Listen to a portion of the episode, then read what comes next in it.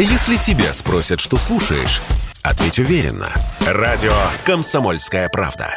Ведь Радио КП – это истории и сюжеты о людях, которые обсуждает весь мир.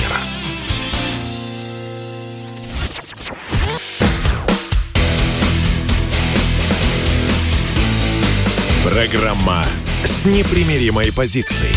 Утренний Мардан. И снова здравствуйте, и снова в эфире Сергей Мардан, радио «Комсомольская правда». Вчера случилась такая странная встреча, на фоне военных новостей вроде бы как бы довольно и глупо, и неинтересно про это разговаривать, но на самом деле хорошая была новость. А Владимир Путин вчера провел часовые переговоры с генеральным секретарем Организации Объединенных Наций, неким человеком по фамилии Гутерриш. Я не знаю его биографию, я не знаю, чем он известен, чем знаменит, кроме того, что он является генеральным секретарем странной организации под названием Организация Объединенных Наций. Ну да ладно, приехала, видимо, ему надо было. И наш верховный главнокомандующий, соответственно, с ним обстоятельно поговорил, в общем, все ему объяснил, рассказал. Было много видеосюжетов вчера и на телеканалах, и в Телеграме, да везде. Вот, все, кто интересуется, все, кто хотел, все посмотрели. Я не буду вас загружать повторами. Главное приключилось уже вечером. То есть, когда все закончилось, когда Гутерриш уже уехал, улетел, наверное, он, видимо, летел над океаном, вот куда он улетел, я не знаю. А появилась следующая официальная информация из аппарата генерального секретаря ООН о том, что Путин согласился на участие ООН в организации вывода мирных людей с территории Азовстали. Я коротко про это скажу. Значит, как мне представляется, по крайней мере, вот в том виде, в котором все это описано и о чем можно там всерьез разговаривать, это, конечно, фантастическая по своему успеху дипломатическая операция нашего президента. Чем на протяжении последнего месяца занималось киевское руководство? Если не верите, можете посмотреть. Значит, день за днем госпожа Верещук, по-моему, ее фамилия, которая занимается там гуманитарными вопросами, и в ежедневном режиме беспокоится за судьбы раненых солдат Азова и мирных людей, которые находятся, по их информации, в подвалах, бомбоубежищах под цехами Азова, они, уверяли, что нет, русские категорически не дают людям вывести, срывают организацию гуманитарных коридоров и так далее, и так далее. Но здесь такая игра без выигрыша. То есть мы ежедневно объявляем режим тишины, и у меня лично нет ни малейших оснований не доверять не то, что информации российской армии, но, по крайней мере, тому, что говорят наши сапкоры оттуда. То есть они говорят, что объявляется режим тишины и прекращают стрелять там, в каких-то там местах на какое-то время. Все, кто может выйти, все выходят, но они не выходят. Соответственно, хохлы толкуют о том, что нет, русская армия продолжает там бросать какие-то супербомбы, и люди просто физически не имеют возможности выйти наружу. Слово против слова. И тут появляется, соответственно, Организация Объединенных Наций. При всем сложном к ним отношении, репутационно это такой классический третейский судья, который говорит, что давайте тогда, раз вы не можете договориться, мы решим этот вопрос. Мы впишемся в историю, и мы выведем мирных людей из этих подвалов. Вчера появилась информация, в каком конкретном месте находятся эти несчастные мирные люди, которые действительно там есть. И вот здесь и госпожа Верещук, и Колына, и Волына оказываются, в таком, я сказал бы, психологическом тупике. То есть сказать «нет», они боятся выйти, не получится. То есть либо их вы выпустите, либо вы их держите. А если вы их держите, тогда, простите меня, вы начинаете играть по правилам запрещенного в Российской Федерации ИГИЛа, которые действительно держали людей в заложниках часто, много, со вкусом и в большом количестве. Чем они закончили, все прекрасно помнят. Вот для чего Путин встречался с этим самым Гутерришем, как я понимаю. Но посмотрим на развитие сюжета. Раз ООН решила вписаться за жизни мирных людей, слава тебе, Господи, хорошо, значит, не зря мы платили ежегодные там какие-то чудовищные взносы на эту организацию, пусть принесут хоть какую-нибудь пользу, пусть мирные люди действительно оттуда выйдут, а всех, кто останется, Колыну, Волыну и всех прочих петухов, как говорит Владлен Татарский, ну, наверное, после этого мы заровняем с землей, если вдруг они действительно будут упорствовать и не захотят сдаться. Но что-то мне подсказывает, что они сдадутся. Там никто не хочет умирать. Никто. Так, и еще один международный аспект, да, я хотел бы обсудить с Андреем Кортуновым, генеральным директором Российского Совета по международным делам. Андрей Вадимович, здрасте. Доброе утро. Смотрите, а вот какой возникает у нас аспект. Есть враги, их довольно много, мы их ненавидим. И даже сейчас не будем с вами перечислять и говорить о том, как мы их ненавидим. Есть вроде бы как союзники, которые себя странно ведут, ну, не знаю, типа Казахстана какого-нибудь, тоже про него сейчас нечего говорить. А есть страны не союзники, не враги, и даже не нейтральные, а ведут себя прилично, как, например, Грузия, которая упорно не подписывается ни под какие санкции, а мы даже не считаем нужным, ну, как-то, в общем, людей поощрить. Почему так происходит, как думаете? Ну, вы знаете, я хотел только буквально два слова сказать насчет Гутерриша. Давайте. Я его знаю лично и, в общем, даже относительно неплохо. Это действительно очень известный португальский политик, лидер социалистической партии Португалии, который занимал много постов, был в том числе и премьер-министром этой страны. И вот когда, по-моему, в 2017 году выбирали очередного генерального секретаря ООН, то вообще-то хотели выбрать женщину. Причем хотели выбрать женщину из Центральной Европы. И было несколько кандидатов, но они по разным причинам не устраивали всех членов, постоянных членов Совета Безопасности ООН. И в итоге согласились на компромиссной фигуре вот этого Антонио Гутерриша. И он был потом переизбран на второй срок, сейчас ему уже далеко за 70, но, тем не менее, вот на протяжении ближайших 3 лет он будет оставаться генеральным секретарем ООН. Причем любопытно, что вот он вообще-то больше занимается проблемами развития, не конфликтов.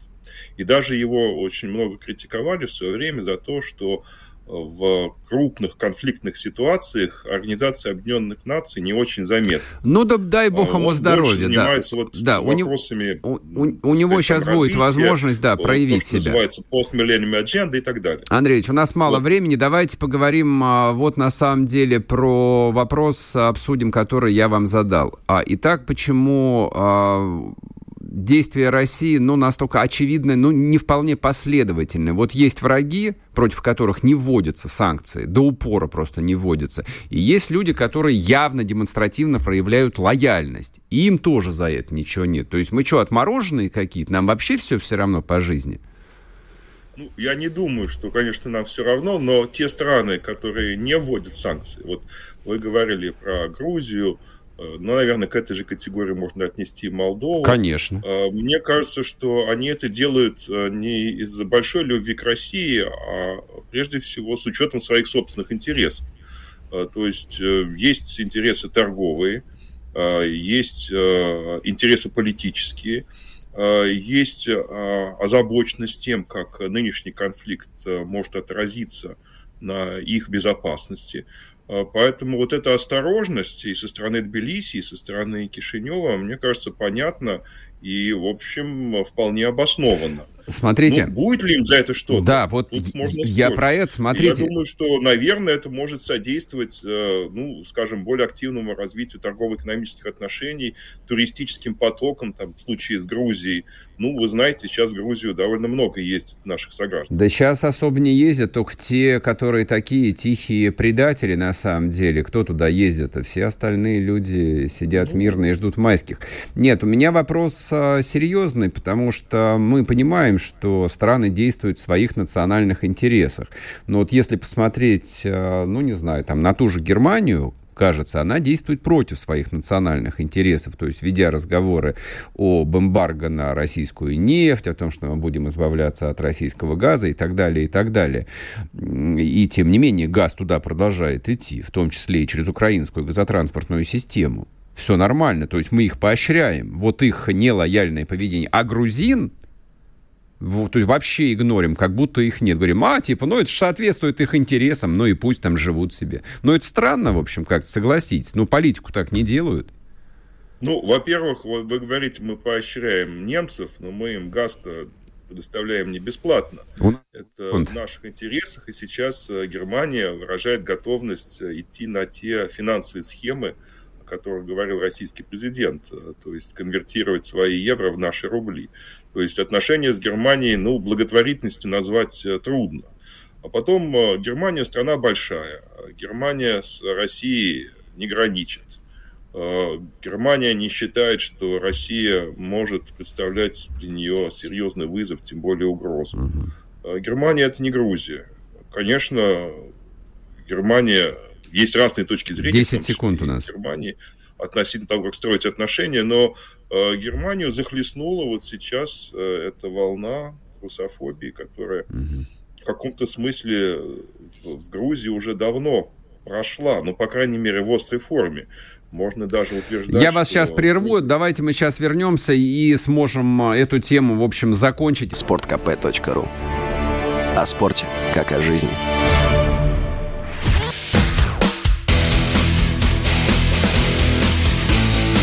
Программа с непримиримой позицией. Утренний Мардан. И снова здравствуйте. И снова в эфире Сергей Мардан, радио «Комсомольская правда». Мы разговариваем с Андреем Кортуновым, генеральным директором Российского совета по международным делам. А обсуждаем мы вот какой вопрос. А должна ли у Российской Федерации, ну, быть хоть какая-нибудь система мотивации, так сказать, для своих соседей, для своих партнеров? Потому что, ну, вот смотрим мы на такого бывшего партнера, как Польская Республика, которые даже увеличили в последние месяцы поставки газа, и только сегодня вроде бы как эти поставки будут прекращены. Но это не точно еще, не точно. Из Болгарии тоже не точно. А Грузия, вот та самая Грузия, маленькая, ничтожная, там с микроскопическим торговым оборотом с нами, ну, вообще неинтересная. Но Грузия, вот они ни под каким видом не подписываются, ни под какие санкции, а им, ну, хоть бы вот, не знаю, там, корочку хлеба бросили, хоть косточку какую-нибудь. Нет, как будто их и нет, игнорят. Вот объясните мне логику, я не понимаю. Даже собаку так не дрессируют. А вы знаете, какой главный сейчас вопрос политической жизни в Тбилиси? Вот их очень беспокоит движение в Южной Осетии за присоединение к России. И они очень опасаются того, что на фоне тех событий, которые сейчас происходят на территории Украины, Россия может пойти на такое присоединение. Ну да. Поэтому вот вы говорите корочка, вот вы говорите, так сказать, а что для них хорошего сделать? Мне кажется, что, во-первых, мы не должны усугублять проблем. То есть, вот я понимаю мотивацию людей в Цхинвале, которые хотели бы воссоединиться со своими соотечественниками в Северной Осетии. Но вот это как раз один из вот таких шагов, которые определяют долгосрочные отношения. Если Россия скажет четко и недвусмысленно, что такого рода объединение не находится в повестке дня, это будет очень важным сигналом в Тбилиси. Вот, пожалуйста, вам, что можно сделать. Если есть такое желание, если есть готовность действительно принять во внимание озабоченность политиков в Грузии. Ну, может готовы быть так. Да, я понял. Не, лично, если вы меня спрашиваете, я считаю это совершенно нелогичным, глупым и противоречащим интересам России. Я абсолютно убежден в том, что осетины, аланы там должны жить все вместе, без всякой там идиотской Южной и Северной Осетии. Должны они жить внутри российских границ и чувствовать себя комфортно, безопасно и частью большого русского мира. Это я про себя говорю сейчас. Вот, а про Грузию, вот, допустим, вот такое вам предложение. Ну, тут особо обольщаться по поводу грузинских политиков-то я не стал бы. Вот, мы их 30 лет видели, даже больше 30 лет, что они из себя представляют и что они стоят. Но, допустим, по крайней мере, открыть прямое авиационное сообщение или, да, не знаю, там что-нибудь у них покупать, там чурчхелу какую-нибудь, там, или солгуни, вот, в конце концов. Ну, хоть что-то. Ну, вот собаки бросили там палку, она принесла, ну, дай кусочек колбаски-то. Что, трудно, что ли? Зайдите в любой российский супермаркет, посмотрите на полки алкогольной продукции. Я думаю, вы увидите много грузинского вина и грузинского коньяка, поэтому нельзя сказать, что мы, в общем-то, их заблокировали, ничего у них не покупаем. Отпустили это маленечко, я знаю, да. Не, а я не говорю, что они в блокаде. В общем, мы с Молдовой-то тоже поддерживаем торгово-экономические отношения, и здесь та же проблема. Мы вообще подтверждаем территориальное единство Молдовы. Мы... В общем, не считаем для себя перспективным каким-то образом признавать Приднестровье. Или нет? Или вы считаете, что надо это тоже объединить в общем русском мире? Андрей Вадимович, это очень много зависит. Да, а вот смотрите, а вот как вам такая идея? А вы не думаете, что те же грузины и те же молдаване, вот они сейчас сидят просто там на измене, на страшной, на лютой измене, вот, и думают только об одном. Вот сейчас русские разберутся с Украиной, вот, а они разберутся с ней рано или поздно, а дальше скажут так, а что там у нас осталось на десерт? А, вот вы... Давайте сюда тоже все быстро. Вот, хватит вот этой вот всей дребедени 30-летней. Будем жить теперь вместе, как братья. Вот и все. Я думаю, что такие опасения есть, и это во многом и предопределяет их поведение. Еще раз говорю, не потому, что они так любят Россию, а потому, что у них есть опасения за свою национальную безопасность, так как они... Так вот, они и получат, наконец, национальную безопасность в составе, так сказать, большого русского государства. Вот полная безопасность, живи как хочешь, делай чурчхелу там, делай свой этот коньяк, белый аист бессмысленный. Вот, выращивай яблоки. Че, плохо, что ли? Ну, но это действительно пересмотр всех тех решений, которые принимались на протяжении последних 30 лет. А вам не кажется, что то, что началось 24 февраля, это именно про это? Ну, вот скажите честно, если можете, конечно. Ну, это возможно, но это игра с непредсказуемыми последствиями. Конечно, да. Либо поскольку все-таки мы должны исходить из того, чего эти страны, вернее, народы этих стран хотят. Правда? Вы так думаете? А не из того, что мы представляем. Осчастливить насильно невозможно. Возможно. Не, я знаю, что это возможно на самом деле. Я знаю, что... Да, не, я слышал про эту концепцию, мне ее в школе рассказывали, о том, что вот там все вот эти вот народы, они добровольно, мирно входили в состав Российской империи. И когда мне было лет 10, я верил в это. А лет в 14 уже перестал. Вот. А сейчас тем более я не верю. Им сказали, что они будут счастливы в составе русского государства. Сказали, ну, будем, значит, будем. Хорошо, ладно. Вот как скажете. Вот примерно так я себе это вижу. Ну, Грузия это все-таки был Георгиевский трактат. Мы Грузию не завоевали военным путем. Скорее уж Северный Кавказ добровольно не входил в Россию и добровольно выходить из нее тоже не собирается. Но это немножко другая история. Вот. И, конечно, все-таки мы живем в 21 веке, а не в 18, когда Грузия была присоединена к Российской империи. Другие нравы, другие международные правила и, конечно, такое... воссоединение – это, ну, в общем, существенная революция в мировой политике, если это произойдет. Спасибо вам большое за ваше мнение. Андрей Кортунов был с нами на связи, генеральный директор Российского Совета по международным делам. Я, Андрей Вадимович, не буду просто подставлять своими провокационными вопросами, поэтому эту тему попробую, проартикулировать сам, как человек безответственный, не обладающий никакими официальными должностями. Я действительно думаю о том, что специальные военные операции на Украине, те же англичане или американцы, они очень верно артикулируют. Это означает вообще конец всей мировой системы в том виде, как она сформировалась после 1991 года. Но мы это абстрактно называем однополярный мир, все гораздо сложнее. Это не однополярный мир, это вообще мир, в котором доминирует Запад. Это мир, в котором коллективный Запад навязал всем правила игры, систему безопасности, культурные стереотипы, правила поведения, и так далее. Все это отменяется. Это все отменяется. Во-первых, следствием этого является то, что Запад, скорее всего, будет воевать с Россией до конца, до упора, пока у них хватит сил. Я-то уверен в том, что кишка у них тонка, биться до последнего, до упора.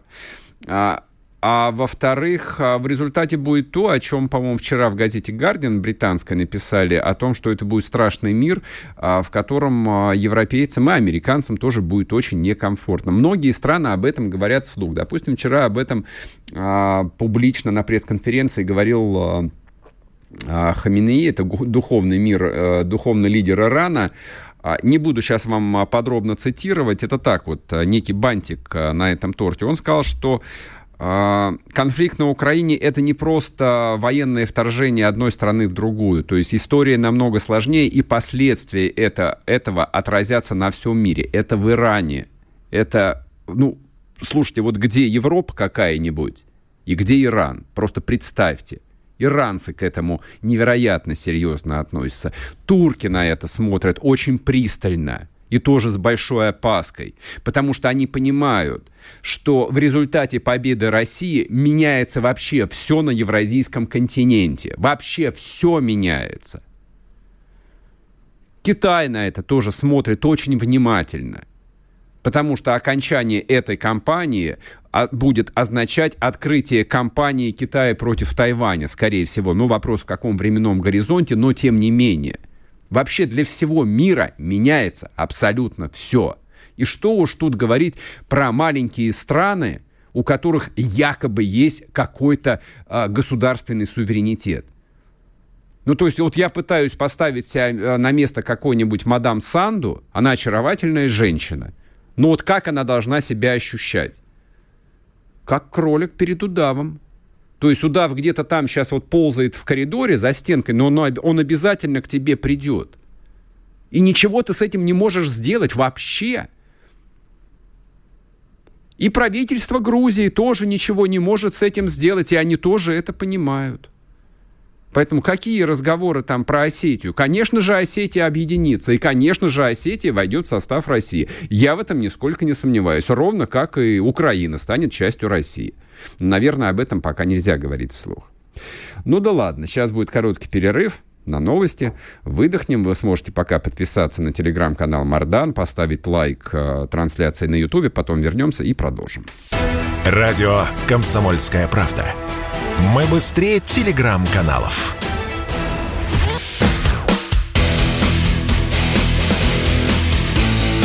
Программа с непримиримой позицией. Утренний Мардан.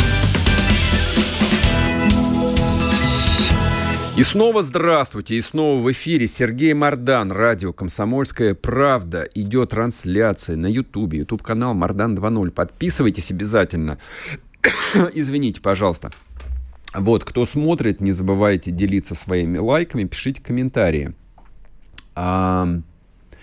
Можете писать по номеру 8-967-200-97-02. Это WhatsApp, Telegram, Viber. И подписывайтесь на телеграм-канал Мардан. Там идет сейчас трансляция эфира. А после эфира можете, соответственно, читать, смотреть, слушать. Все, что я там выкладываю. Говоря об украинской кампании...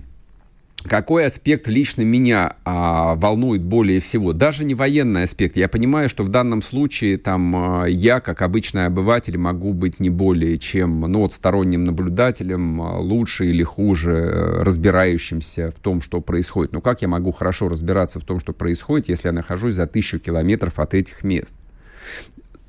То, что очевидно, я еще раз хотел бы это проартикулировать для всех ноющих. Таких довольно много. Люди, которые ждут по-прежнему на 3-м месяце войны каких-то победных реляций, с вами что-то не так. С вами что-то не так. Мы граждане военной империи. То есть, если вы хотя бы немножечко изучали историю в школе, а вы ее без всякого сомнения изучали, то у вас на интуитивном уровне есть понимание того, что Россия, государство, воевала практически постоянно. Войны так устроены, что они не состоят из каких-то победных реляций или грустных сообщений о проигранных сражениях. Это длится месяцами, это длится годами, это превращается в рутину. Неважно, 20 век на дворе, или 18 век на дворе, или 21 век, как сейчас на дворе.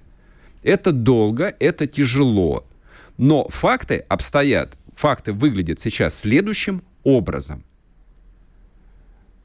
России сопутствует удача, успех. Россия крушит ежедневно украинскую армию, просто перемалывая ее, беспощадно перемалывая. И от всех рефлексий первой недели мы уже, мне кажется, избавились. Так психика устроена. И да, можно смотреть на сухую статистику, и желательно абстрагироваться от нее, и просто калькулировать. Что вижу я? Я вижу, что украинская армия ежедневно теряет по несколько сот убитых. Наверное, где-то в 1,5-2 раза еще раненых людей. Украинская армия несет чудовищные, колоссальные потери в людях. Так или иначе, это в какой-то момент отражается на моральном духе тыла. И этот восхитительный миф, очень на самом деле сильная конструкция, очень привлекательная конструкция под названием «Украинское государство и украинская политическая нация», я сейчас об этом подробнее поговорю, он развалится. И развалится он в довольно обозримом будущем. Потому что одно дело, когда ты, как дурак заворачиваешься в жовто-блакитный стяг, бьешь себе татуху в виде трезуба или чего-нибудь еще, и кричишь «Украина понаду се», хотя, в общем, для тебя русский язык является родным.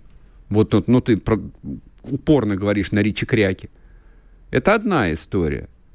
Вся конструкция, вся психологическая обстановка вокруг тебя или в медиа, которые ты потребляешь, она тебя подпитывает. И совсем другое, когда ты видишь изодранный этот самый флаг, изодранный некрасиво, как в кино, а валяющийся в кровавой грязи, когда ты ежедневно видишь фотографии и видео с десятками трупов, людей, которые просто непонятно зачем и за что и почему погибли.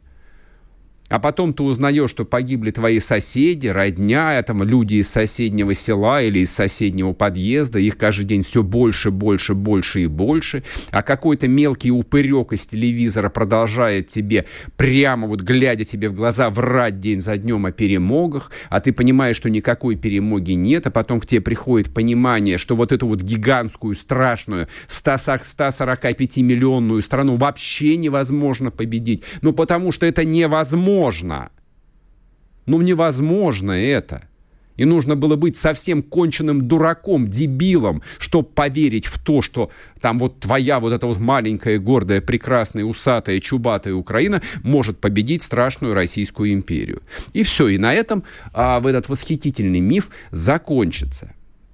И когда он закончится, во что я верю, на что я надеюсь и во что я верю. Произойдет, во-первых, внутренняя конвергенция, повторная этих двух родственных народов, русского и украинского. И мы сольемся опять в этой самой играющей, эффективной имперской модели, Когда мы одно государство, когда мы одно политическое целое, когда у нас одна история, когда у нас одни победы, одни поражения и одно будущее. И вот это вот общее будущее – это самый страшный ужас, который себе может представить вся Европа и весь коллективный Запад. Одно дело – 145 миллионов русских, а другое дело – 200 миллионов русских. Одно дело – 200-тысячная сухопутная группировка российских вооруженных сил, и другое дело – 350-тысячная группировка объединенных вооруженных сил, которые очевидным образом, имея вот этот вот опыт украинской кампании, могут снести любую армию мира с лица земли просто. Вот как выглядит будущее для коллективного Запада. Вот почему они питают эту войну. Вот почему они поставляют гигантское количество вооружений. Вот почему они изо всех сил поддерживают и украинский политический миф, ну и мобилизуют вот это вот сообщество. И что еще в этой связи я бы хотел сказать. А вот что касается русской армии, тут никаких вопросов нет. Она как раз доказала и свою состоятельность, и свою эффективность, и все вот эти вот скрепы, традицию, которую ей переданы вот на генетическом уровне. Вопросы есть к российскому обществу. Это российское общество оказалось фантастически деморализованным, развращенным, демотивированным, просто потерявшим практически весь иммунитет к вражеской идеологии, к вражеским идеям, которыми нас питали на протяжении десятилетий. И мы их стали воспринимать часто как норму. Прошло всего 2 месяца. Господи, это вот срок, который... ничего не значит для взрослого человека. Это было вчера, казалось бы. А насколько все поменялось? Я вам сейчас включу несколько аудиозаписей, а после этого попробуем про них поговорить. Так, есть ли у меня что-нибудь? Включите, пожалуйста, вот про имперское сознание. Российский кинематограф оказался не способен обезвредить имперскую матрицу, которая была заложена и остается заложена в рамках русской культуры. Почему так болезненно, например, украинцы реагируют на разговоры о русской культуре? И не только потому, что идет война. Это было и до ее активной фазы, начавшейся 24 числа. Они считали и считают русскую культуру не просто составной частью, а фундаментом имперского сознания, которое, собственно говоря, и послужило причиной войны. И чтобы потом 2 раза не вставать, послушайте еще одну цитату, а потом я вам скажу, кто это, с кем он говорит и что из этого следует. На самом деле в империях, и я всегда это для себя очень просто формулировал, понимание демократии по-русски, по-имперски, это обеспечение прав большинства. В то время как в современном мире демократия принимается прежде всего как защита прав меньшинства. Разнообразных меньшинств, естественно, политических, гендерных, сексуальных, религиозных, каких угодно. И вот это никогда не принималось. И до последнее время мы даже не представляли себе и никоим образом, за исключением прорыва в нескольких, связанных прежде всего, конечно, с феноменом существования якутского кинематографа, самостоятельного, ставшего на ноги, или с тем, что сделал Александр Николаевич Сокуров в Кабардино-Балкарии своей мастерской, мы не представляли себе взгляд на современную жизнь через вот такую деколониальную оптику. Через деколониальную оптику. Значит, это, говорят, вчера еще 2 светоча русской культуры. Я без всякой иронии говорю. Говорит Александр Роднянский, лицо российского кино. Не-не-не, то, что он про себя говорит, я политический украинец, этнический еврей, человек Запада, это цитата из этого интервью. Это ничего не значит. 2 месяца назад он на всех фестивалях, на всех площадках, везде продавался, предлагался как главный главный человек в российском кино. Ну и разговаривает с ним такой кинокритик Антон Долин, который тоже много-много-много-много лет кормился на Первом канале, тоже как главный человек, который рассуждает о русской культуре. И вот сейчас два этих человека говорят о имперском, ну, в плохом смысле этого слова, характере русской культуры. Сейчас я выдохну, а после короткого перерыва продолжу говорить вот про этих моральных авторитетов. Радио «Комсомольская правда». Мы быстрее телеграм-каналов.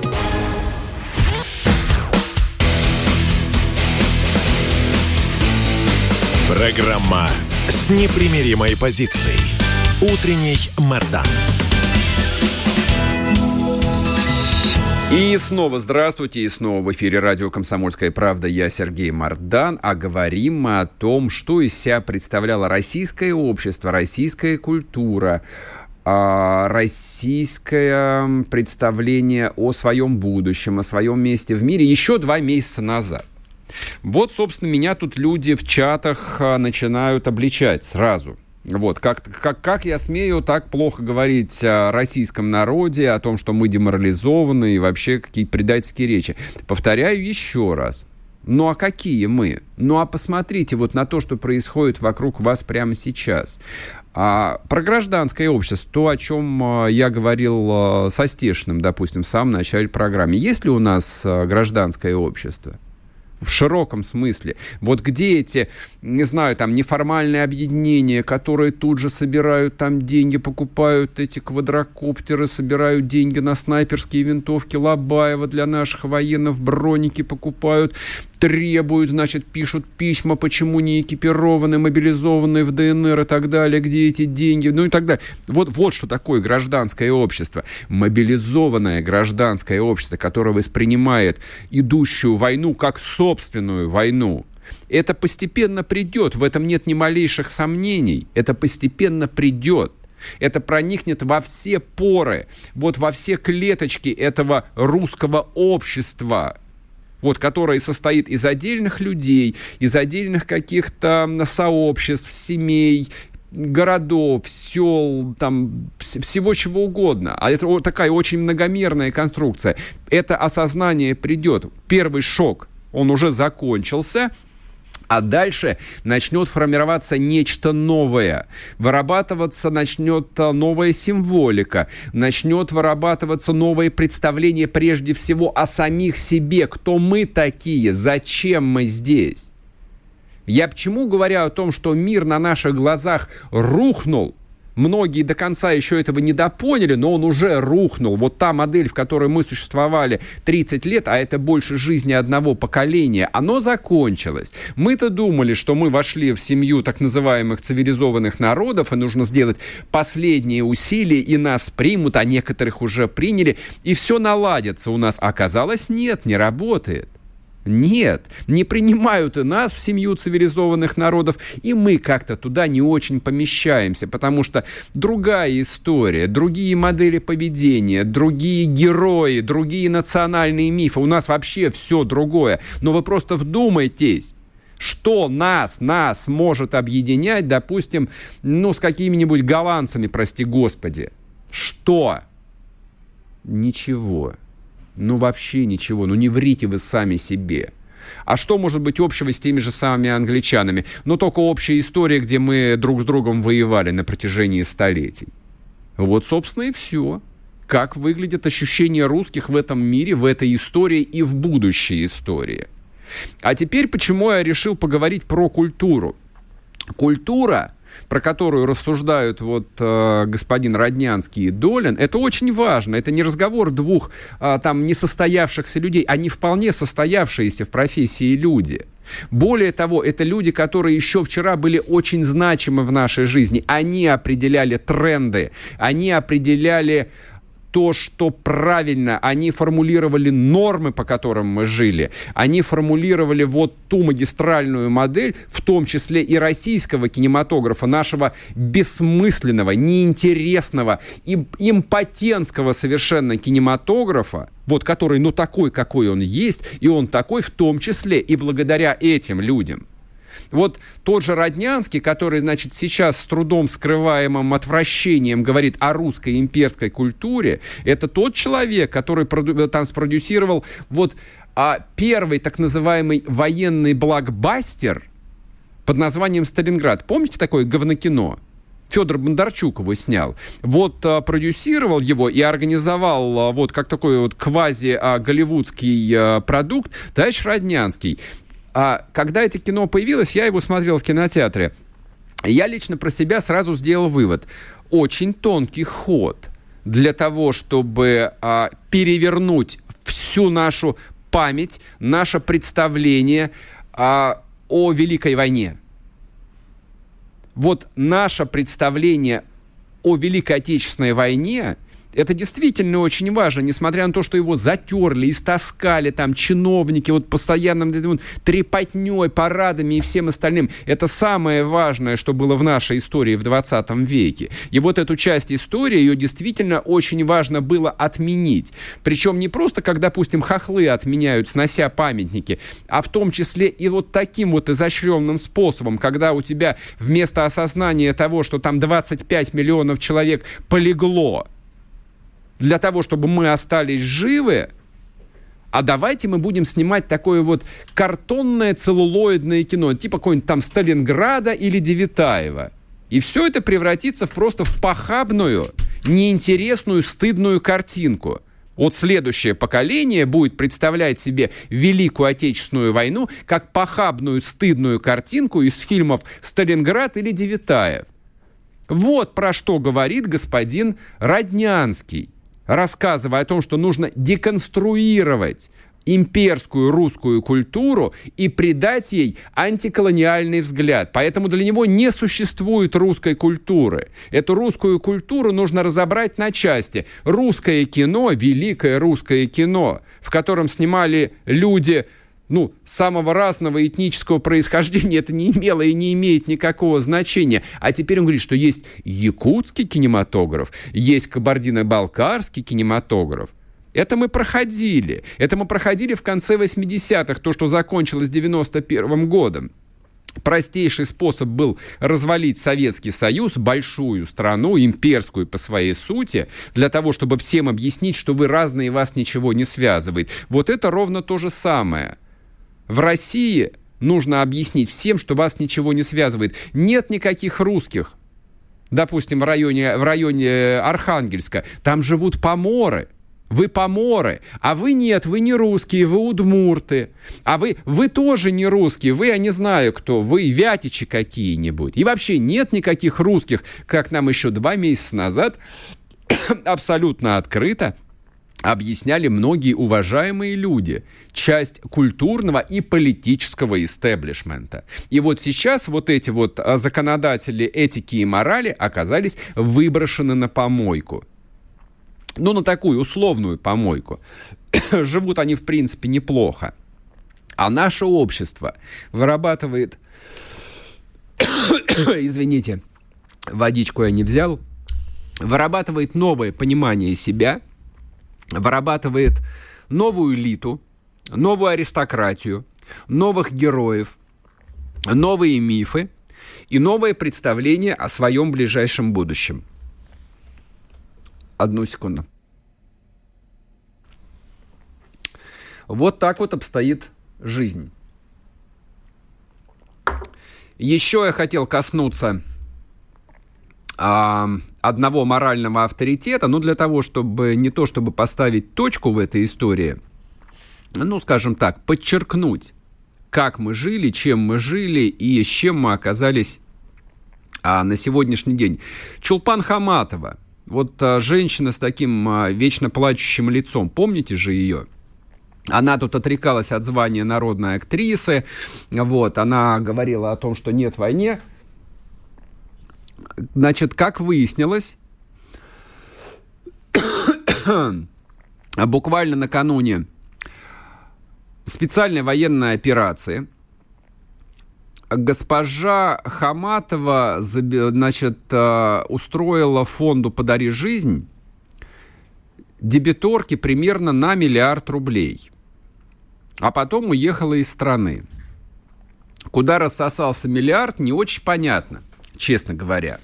Вот, видимо, с этим будут разбираться налоговые органы, с этим будут разбираться специалисты. Об этом довольно подробно написал мой коллега Эдвард Чесноков. И вы, собственно, можете зайти на его телеграм-канал и посмотреть документы. А Эдвард, он такой очень въедливый, он документы любит находить и, соответственно, любит их выкладывать. Но у этой истории есть еще одно продолжение. Значит, теперь Чулпан Хаматова, которая многословно и скучно говорит о том, как она ненавидит войну, объявила об онлайн-курсах актерского мастерства по 15 тысяч рублей за занятие. Неплохо себе. Но что здесь интересно? Просто чтобы вы понимали, почему мы решили об этом сейчас поговорить. Онлайн-курсы или вебинары какие-нибудь, или прочее вот подобного рода лабуда, это такой проверенный годами и хорошо знакомый налоговикам способ отмыть бабло. Ну, ты же не проверишь, сколько там людей реально прошло онлайн-курсы. Мало ли, они через VPN заходили, подписывались. Вот так вот, я думаю, что в ближайшее время мы и обнаружим следы этого самого миллиарда рублей благотворительного фонда «Подари жизнь». Вот этой вот прекрасной женщины с плачущим лицом, которая, совсем недавно еще, в общем, изображала из себя совесть нации, политической нации, а теперь бичует проклятый имперский режим. Вот, собственно, такая вам история. Было, стало. Но это не страшно, потому что наше будущее будет гораздо лучше без всех вот этих вот фальшивых людей, предателей, которые рядились, так сказать, в русские национальные одежды. Всем хорошего дня, завтра услышимся, пока, будьте здоровы. Если тебя спросят, что слушаешь, ответь уверенно. Радио «Комсомольская правда». Ведь Радио КП – это самая топовая информация о потребительском рынке, инвестициях и экономических трендах.